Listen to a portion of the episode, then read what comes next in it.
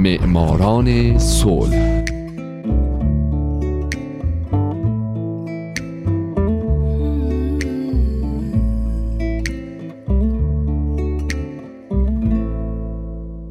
اینجا رادیو پیام دوسته و این یک قسمت دیگه از برنامه معماران صلح.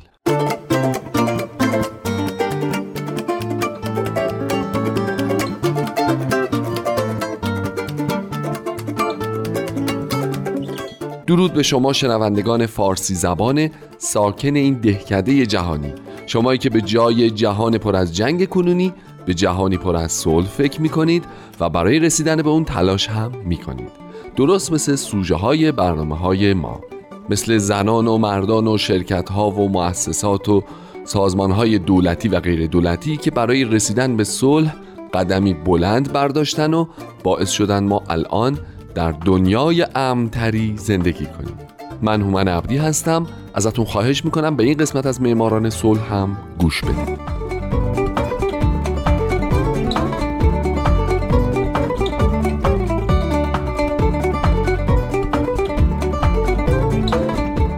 این هفته سال 1993 نلسون خولیشزا ماندلا، قسمت سوم و پایان.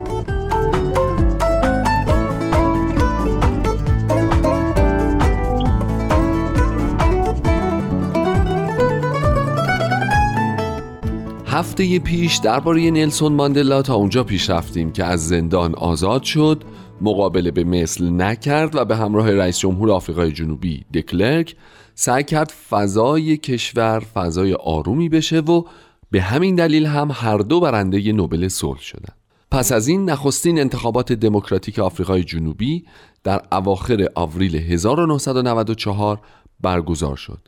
انتخاباتی که دیگه همه میتونستن تو شرکت کنن که طی اون کنگره ملی آفریقا اکثریت رو در انتخابات به خودش اختصاص داد و ماندلا به عنوان رهبر کنگره شد نخستین رئیس جمهور سیاه‌پوست آفریقای جنوبی.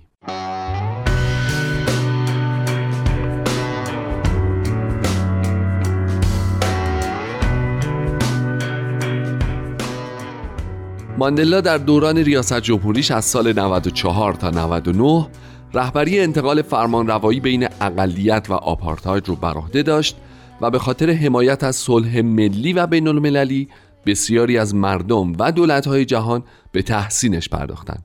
ماندلا که دیگه مردم آفریقای جنوبی به خاطر احترام فوق‌العاده‌ای که براش قائل بودند، او رو مادیبا صدا می‌کردند، از هر فرصتی برای اتحاد سیاهان و سفیدها در کشورش استفاده می‌کرد. مثلا زمانی که آفریقای جنوبی میزبانی جام جهانی راگبی 1995 رو بر عهده داشت، ماندلا اتباع غیر سفیدپوست آفریقای جنوبی رو به حمایت از تیم ملی راگبی این کشور که مورد نفرت همگان هم بودن فراخوند. او بعد از قهرمانی تیم کشورش با پوشیدن لباس این تیم جام جهانی رو به کاپیتان سفیدپوست او فرانکو پینار اهدا کرد. اقدامی که در اون زمان گام مهمی در راستای برقراری آشتی میان سیاهان و سفیدپوستان آفریقای جنوبی محسوب میشد.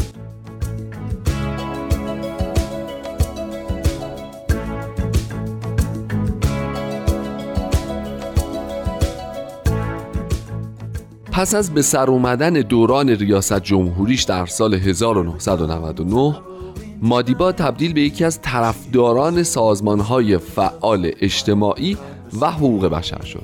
او در این دوران برای تکثیر عقاید خودش به بسیاری از نقاط جهان سفر کرد و با سخنرانی‌هاش مردم رو به سوی وحدت راهنمایی کرد. ماندلا به خاطر این فعالیت‌هاش برنده جوایز بیشماری از کشورهای مختلف از جمله بریتانیا، آمریکا، کانادا و کشورهای دیگه شد. اما دوران کهولت کار خودش رو کرد. او در تابستان 2001 متوجه شد که بیماری سرطان پروستات به سراغش اومده، اما ماندلا تونست در طول 7 هفته درمان بشه و سلامتی خودش رو دوباره به دست بیاره.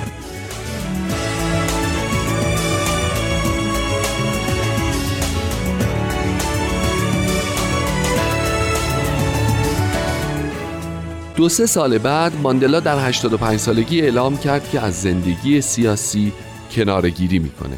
یکی از دلایل اصلی این موضوع مسئله سلامتیش بود که سال به سال رو به وخامت میذاشت. ماندلا میخواست بیشتر وقت خودش رو در کنار خانواده‌اش سپری بکنه، اما این باعث نشد که او از مبارزه علیه ایدز هم مثل سیاست دست بکشه. ماندلا یکی از مبارزان جدی علیه این بیماری عجیب و غریب بود و تا آخر عمرش هم سعی کرد که در این راه قدم برداره.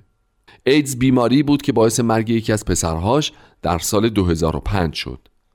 ماندلا هم که بنیادی رو برای مبارزه با این بیماری تأسیس کرده بود، سعی می‌کرد که هم آگاهی رسانی بکنه و هم منابع مالی برای مبارزه با این بیماری رو فراهم کنه. او همیشه از دولت‌ها انتقاد می‌کرد که در مبارزه با ایدز جدی نیستن و تلاش‌هاشون ناکارآمده.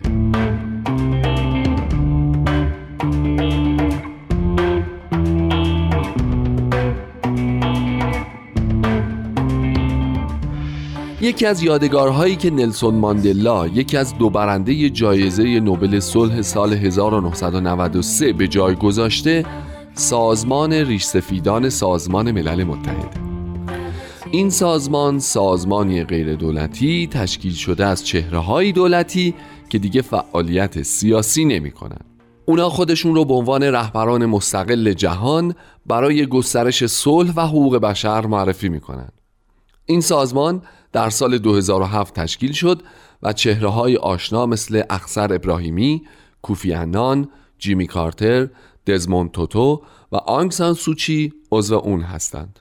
فعالیت بنیاد ریش سفیدان در زمینه ترویج گفتگو، ایجاد صلح و حمایت از تلاش‌ها برای کاهش درد و رنج انسان، به ویژه از فقر و بی‌عدالتی در سراسر جهانه. به همین منظور اعضای ریش سفیدان جلسات متعددی رو با رهبران جهان ترتیب داده تا توجه اونها رو به این مسائل جلب کنه. جالبه که بدونید اعضای سازمان ریش سفیدان با رهبران ایران هم دیدار کردن.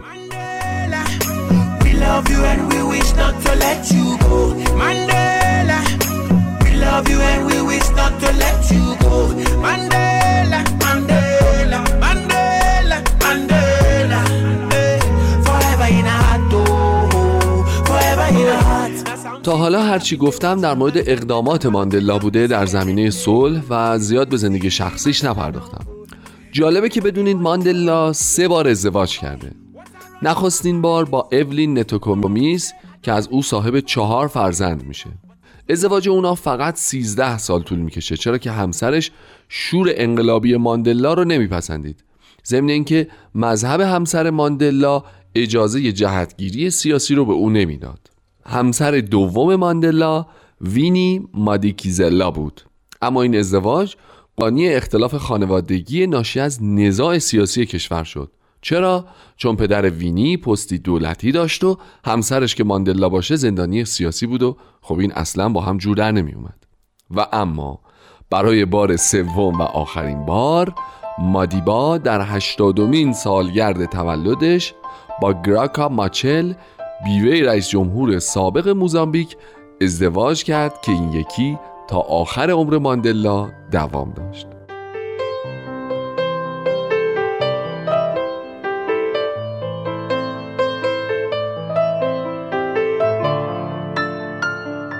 ماندلا در زمینه صلح جهانی اونقدر تاثیرگذار بوده که حتی روز 18 ژوئیه، روز تولدش، به افتخار او روز جهانی ماندلا نامگذاری شده و در تقویم سازمان ملل متحد قرار گرفته.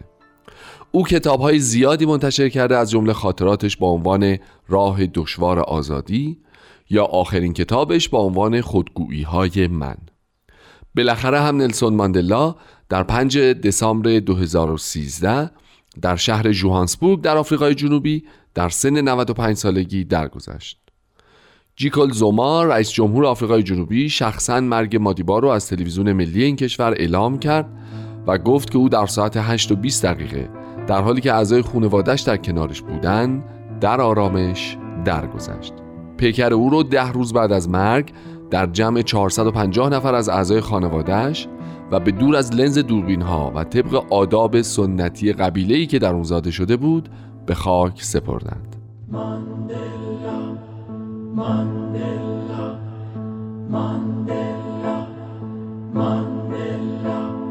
ای جاودان انسان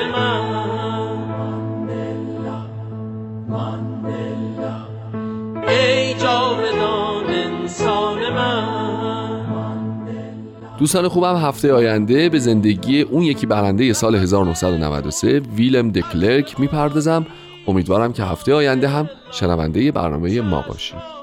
من هومن عبدی هستم و امیدوارم شمایی که امروز یکی از شنوندگان معماران صلح بودید در آینده یکی از برندگان نوبل صلح باشید. شاد باشید و خدا نگهدار. چشم‌هایت رنگ آزادی است ماندلا، ماندلا، ماندلا، ای جاودان انسان من. I am privileged at the invitation of the campaign to make public.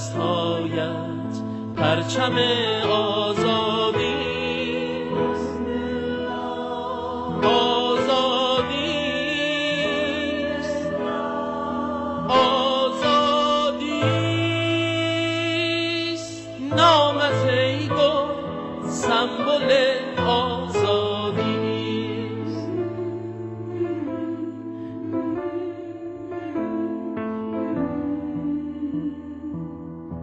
گل لاله، گل حسرت، همه جا عطر تو را می جویند و شقایق از تو می پرسد آزادی کجاست؟ ماندلا، ای محبوب دلها.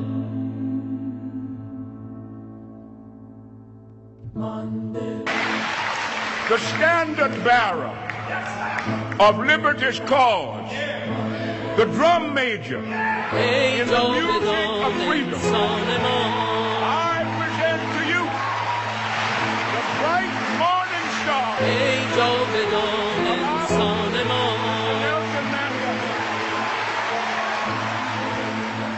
During the long years when we were in prison,